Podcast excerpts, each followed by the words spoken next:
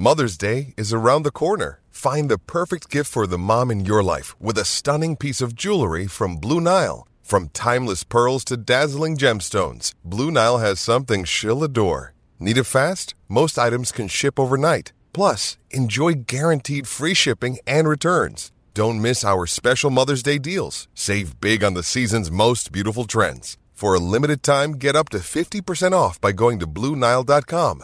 That's BlueNile.com. Why take one vacation with the family when you could take all of them? With Royal Caribbean, you don't just go to the beach. You visit a private island and race down the tallest water slide in North America. You don't just go for a road trip. You ATV and zip line through the jungle. You don't just go somewhere new. You rappel down waterfalls and discover ancient temples.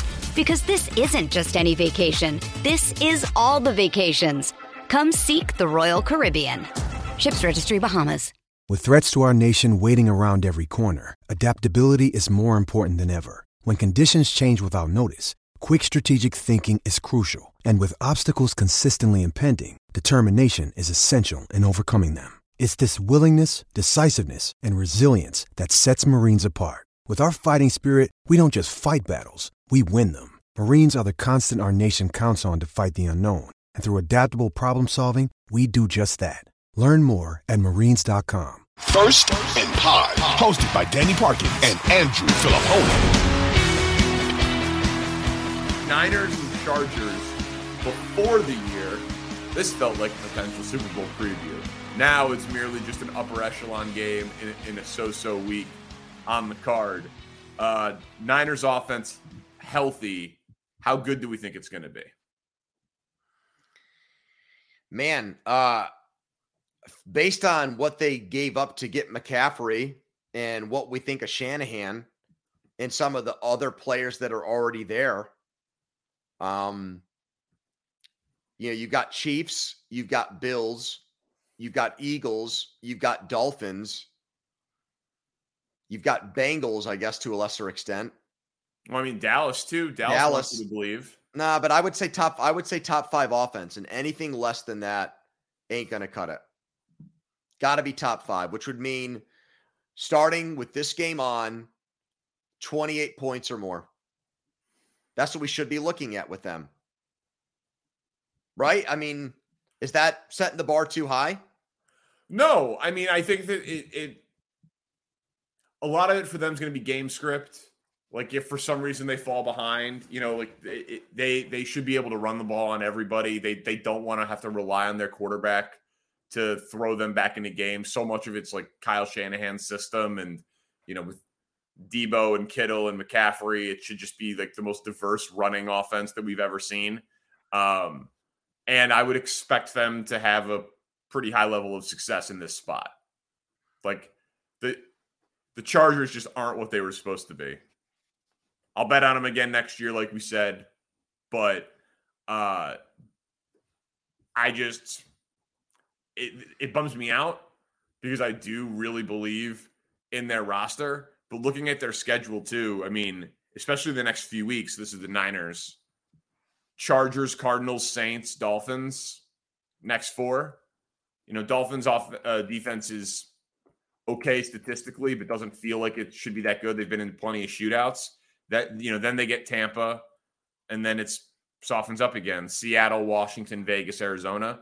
So really, only one game in the back half of the schedule where I would look at it and say they play a pretty good defense. So yeah, I'm with you. I think it should flirt with being a top five offense unless something weird happens in the first quarter or the first half, and they feel like they've got to pass the ball 35 times in a game.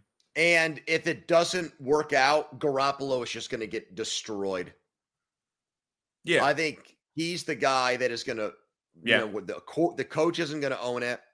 The play caller is not going to own it. The offensive coordinator, it's going to be him.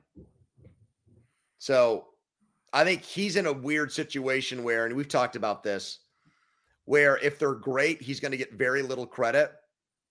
If they're bad, he's going to get almost all the blame. Yeah, I mean, I, I still think that he can do enough with just straight up wins to be a starting quarterback for a team heading into next year.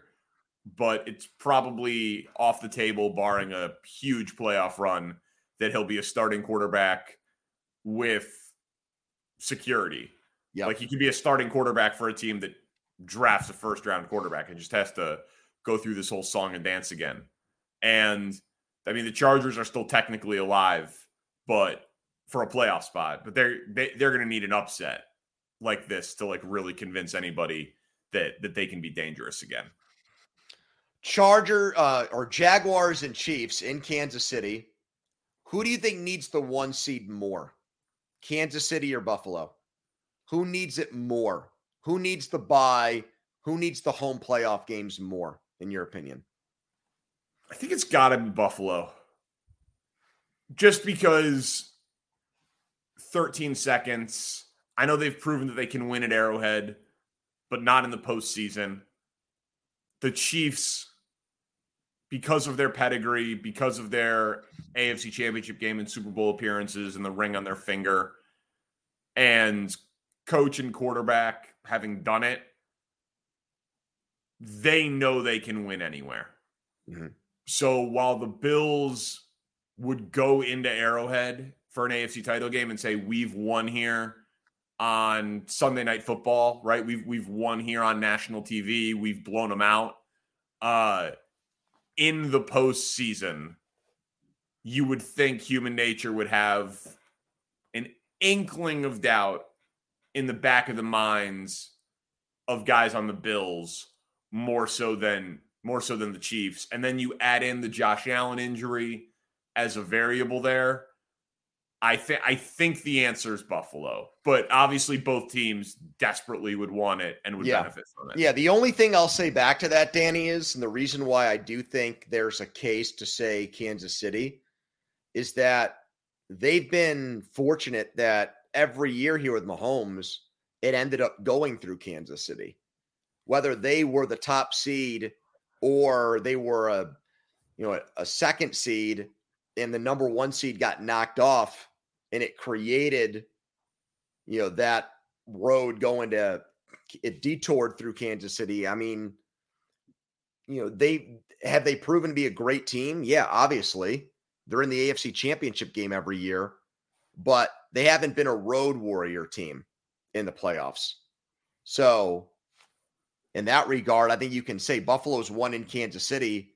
Has Kansas City, they went to San Francisco and won this year, but they haven't proven that they're going to win, that they can win playoff games on the road yet because they're usually too good. Right. No, I mean that's it it's fair. And so I just like it's like I believe that they could do it. And so it's it's harder to to quantify. And I mean the teams are so damn close. You know, but, but Yeah. both teams would obviously with how the new playoff format works, it's such an advantage to whoever gets it that that both teams would benefit tremendously for it.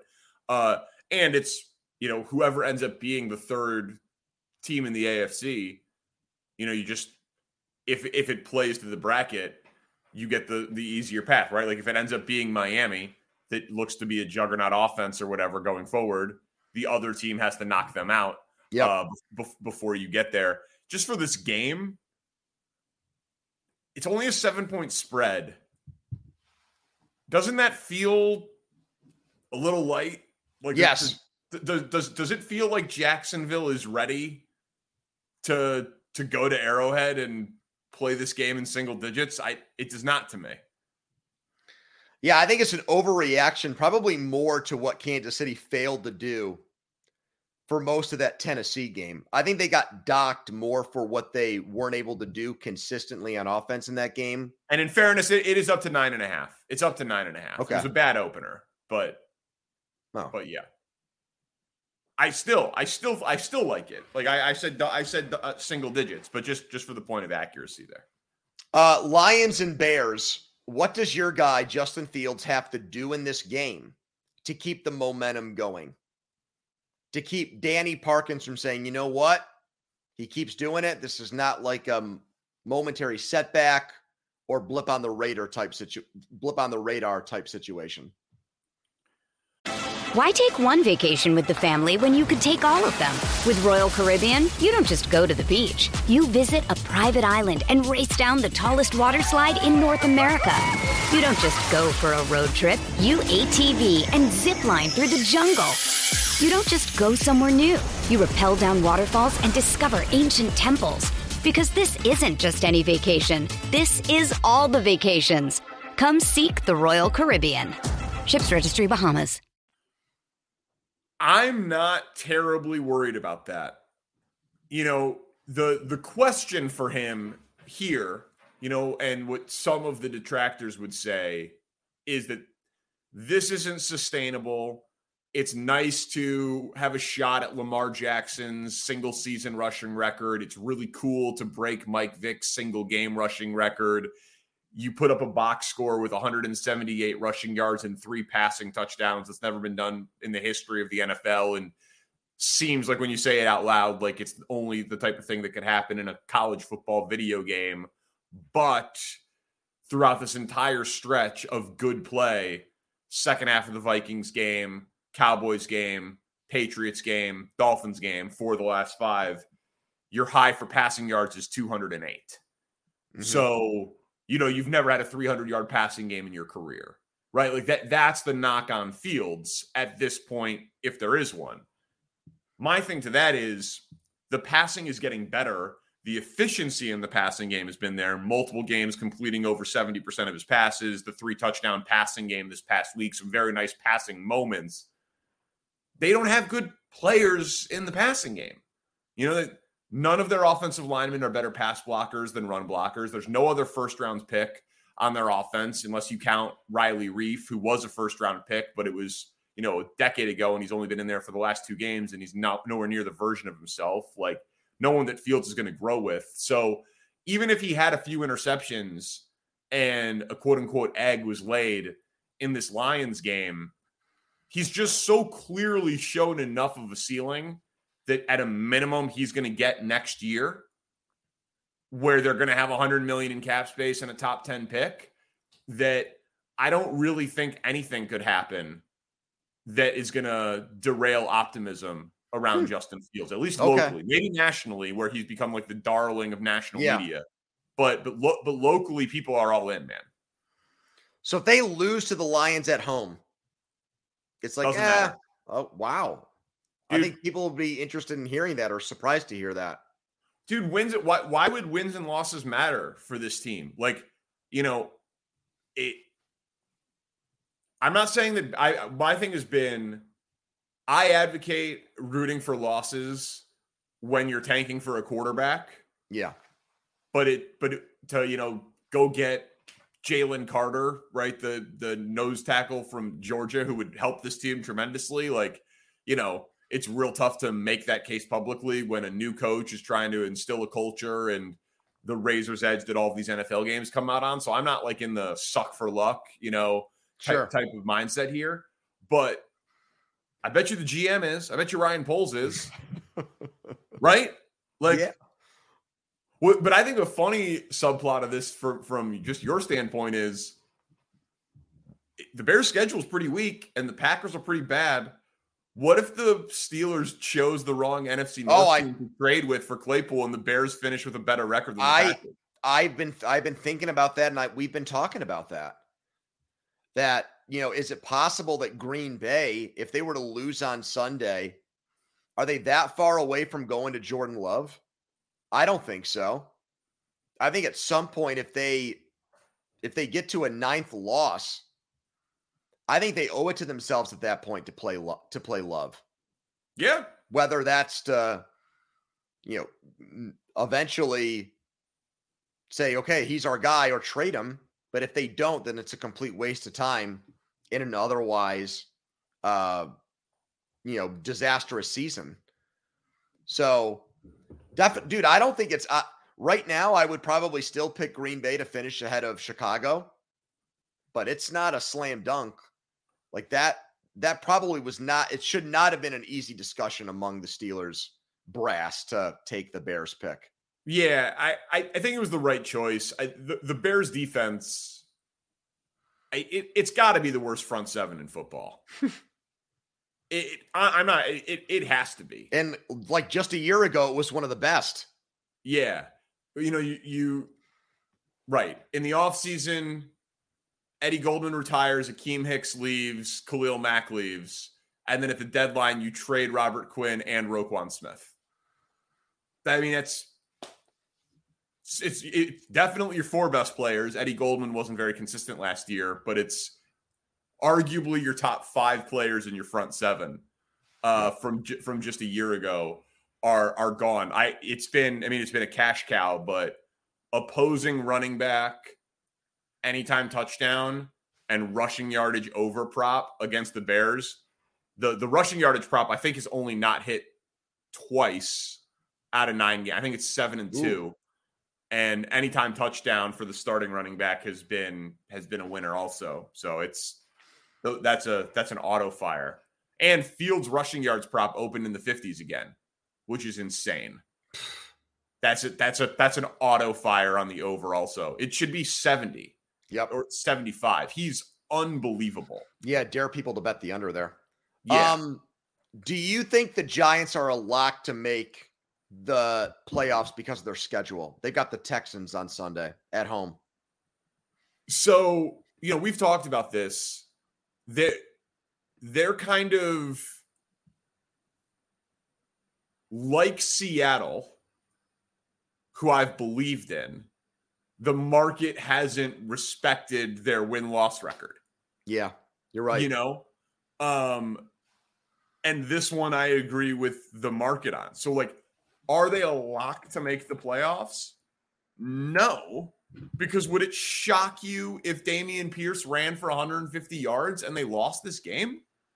I don't I don't think you could be in a spot where you'd be you'd say that the, the Giants are a shocking loser. And then it's I think they're gonna I, I agree with you. I think they could easily after watching the Texans against the Eagles, I think you're exactly right. I think Houston's a real live dog in this game. So like the, the Giants are six and two, right? Yep two of the next three. Well, the next the next two are Houston and Detroit at home. They should get to eight right there. They should be eight and two. Right. If if they're good, they get to eight and two, and then it's shocking if they miss the playoffs. Because then they'll have the they'll have the Cowboys on the road on Thanksgiving. Then after that, they'll have the Commanders at home. That should be your ninth win. Eagles at home, probably a loss. Washington on the road, probably a loss. Um, Vikings Minnesota on the road, on the road Indy at home, Philly on the road.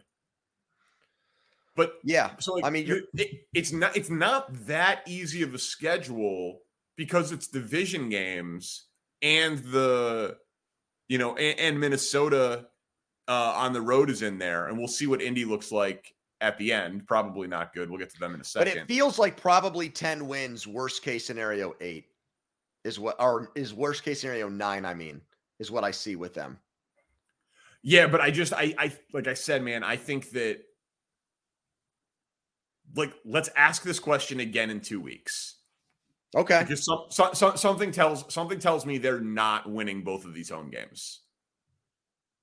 Right. Te- te- if, if I set the over under of wins here at the next two games, Texans and Lions at one and a half, I will take I think I'd bet the under. Yeah, me too you know so i so no they they they, they are not a lock to make the playoffs they deserve to be favored to make the playoffs but but not but not a lock all right your game right? We're on to uh oh no one more before saints and steelers. I apologize. Uh colts and raiders. Jeff saturday. Fresh off get up. And the nfl lot and the nfl lot i love dan orlovsky saying yeah, I would I would seriously consider going to join the step. It would be so incredible if Dan Orlovsky was the quarterback coach and Mina Kimes was like the analytics, uh, you know, game game management coordinator. That would be amazing. And Greeny was the broadcaster. Um, it would be. And does Stephen be, A get in the mix too? Does Stephen A get a little shine there? Is he doing something? I don't think so. I think Marcus Spears is the defensive line coach and you just you just bring over the the NFL analysts uh, from from ESPN. How, how, how do you feel about the hire? You know, I really did not think of it like in the more macro sense about the NFL's problems, like the the the minority hiring stuff, until other people pointed it out to me. And I do respect where they're coming from. You know, like I I can see if I'm, you know, maybe like even like Reggie Wayne on their staff or something, Yeah. that would that you know that would bother me that Jeff just goes from Monday morning quarterbacking people to being a head coach. Um, the, a couple things though. Uh, Number one, why are we making it sound like it's so hard and complicated for somebody to do this in football when it literally happens all the time in the other three sports? Players players go from broadcaster to manager in baseball with no experience. Guys in the NBA do it. Guys in hockey do it. I mean, it happens in all three major sports. It might not be the most conventional way of doing it, but it's way more common. And I get it. It hasn't happened since the 1960s in football. But is football that much more complicated than the other sports? Yes. Just you think yes? Because I hear people say all the time, football's really not that complicated of a game. Football's a simple game. I, I, th- I think I, I think I think that coaching in the other sports matters so much less than football.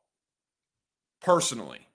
Like because man in basketball I'm not you're not rolling the ball out, but you play 3 or 4 NBA games in a week, mo- most of the time 3. You're not doing a ton of practicing in season. You know, if you've got the Hornets, the Bulls, and the Knicks in a in a week on a road trip for a West Coast team, you're not practicing before any of those games. Maybe you have a walkthrough or two. Maybe you get to look at their, you know, these are their end of game sets. And most of the coaching is done in game and like calling stuff out from the bench. Like, whereas in the NFL, you're playing a 4 3, you're playing a 3 4, you're playing a running quarterback, you're playing a pocket passer. It's, there's so much like week to week game specific game planning that that happens in football that doesn't happen as much in the other sports. I mean, baseball, it's like you've got the the heat chart of the pitcher. You walk through it with your catcher in in the morning to for for that day's starting pitcher, and then you just kind of go. So I, I do think coaching matters more in football than the other sports. Not surprisingly, because he often does make the smartest points on the cross section of sociological issues within sports and certainly race issues within sports. I thought Bomani Jones made an awesome point to the Rooney Rule stuff, which he was like, we don't need to go to the Rooney Rule here. It's a bad job. Like, there's a, there's a, enough prime examples of horrible hiring practices of minority coaches and token interviews and Yeah. disrespectful hiring practices for good jobs. Like the one I always point to is Mike McCarthy in Dallas. They interviewed Marvin Lewis clearly just to check a box. They had decided that they were going to hire him. Mike McCarthy said he watched every game of the Cowboys to prep for his interview. Oh, it was so full of shit. Yeah. They hire him and he's like, "Oh, I was just kidding." At, at, at the press conference, but you know what I mean? Like, if Jeff Saturday gets the job full time, then I think it's absolutely one of the more egregious examples of that. But I, I think we've got way more egregious examples of nepotism and token interviews and Yeah. guys not getting second chances that white counterparts would get and all of that stuff. To me, this is Jim Irsay being crazy and calling a friend to get him out of a tough spot for a season and we'll see what happens. So I, I do think coaching in the NFL is way tougher than any of the other sports and coaching matters more. I think it's crazy and unconventional. And I get why emotionally people would be upset about it. Yep. Uh, but I don't think that this is the type of job that you would necessarily say minority candidate X gets their first shot to be an NFL head coach. Here's a nine game audition with Sam Ehlinger when we're tanking. You go two and seven or one and eight, and then you never get a shot to be a head coach again. Yep. This is not a good proving ground spot for an up and coming coach. This is a spot to like hire your friend off the set of ESPN because you've tried to get him on the staff multiple times before and he said no. Yep. So uh it but it's bizarre, man. It's it's got to be one of the weirdest head coaching hires we've ever seen. And I'm rooting for him to win just to make Josh McDaniels look even worse. That makes sense. That makes sense. We had uh Boomer Esiason comes on our show Wednesdays at three, and he is the consummate pro. Frank Reich, man. Well, yeah, so Frank Reich, best friend, roommate in college, Maryland. Yeah. But so Boomer calls us, and every week, the second the second hand hits three o'clock, Norman Esiason, right? It shows up every single week. Didn't call in this week. Call him, no answer. Call him, no answer. Call the assistant, no answer. Oh, shit. Boomer, you know, didn't wake up from his nap, had something to do, forgot. Yep. No harm, no foul. Calls back like 40 minutes later. So sorry. Hey, boom, can we do you at the top of four o'clock? Of course, no problem. Put him on at four. Danny, Matt, I'm so sorry. I was on the phone with Frank Reich. 90 minute call. And he just like, he's like, you know, he wouldn't spill all the gut beans, but he was just like, he's like, I was happy for my friend to get out of there. Uh, he won't say a bad word about Indy. I won't either. It was just time for him to go. They said, don't underestimate Jeff Saturday. Like those guys will be fine. Just didn't have a quarterback. But just Sue said he said he might do the Doug Pederson thing, take a year Yep. off, wait for the right spot. He's like, eight jobs come open every year. He'll be a head coach again. But it was just like apparently Frank Reich being classy as hell for being replaced by a television analyst. But I have to think Boomer was holding a little something back.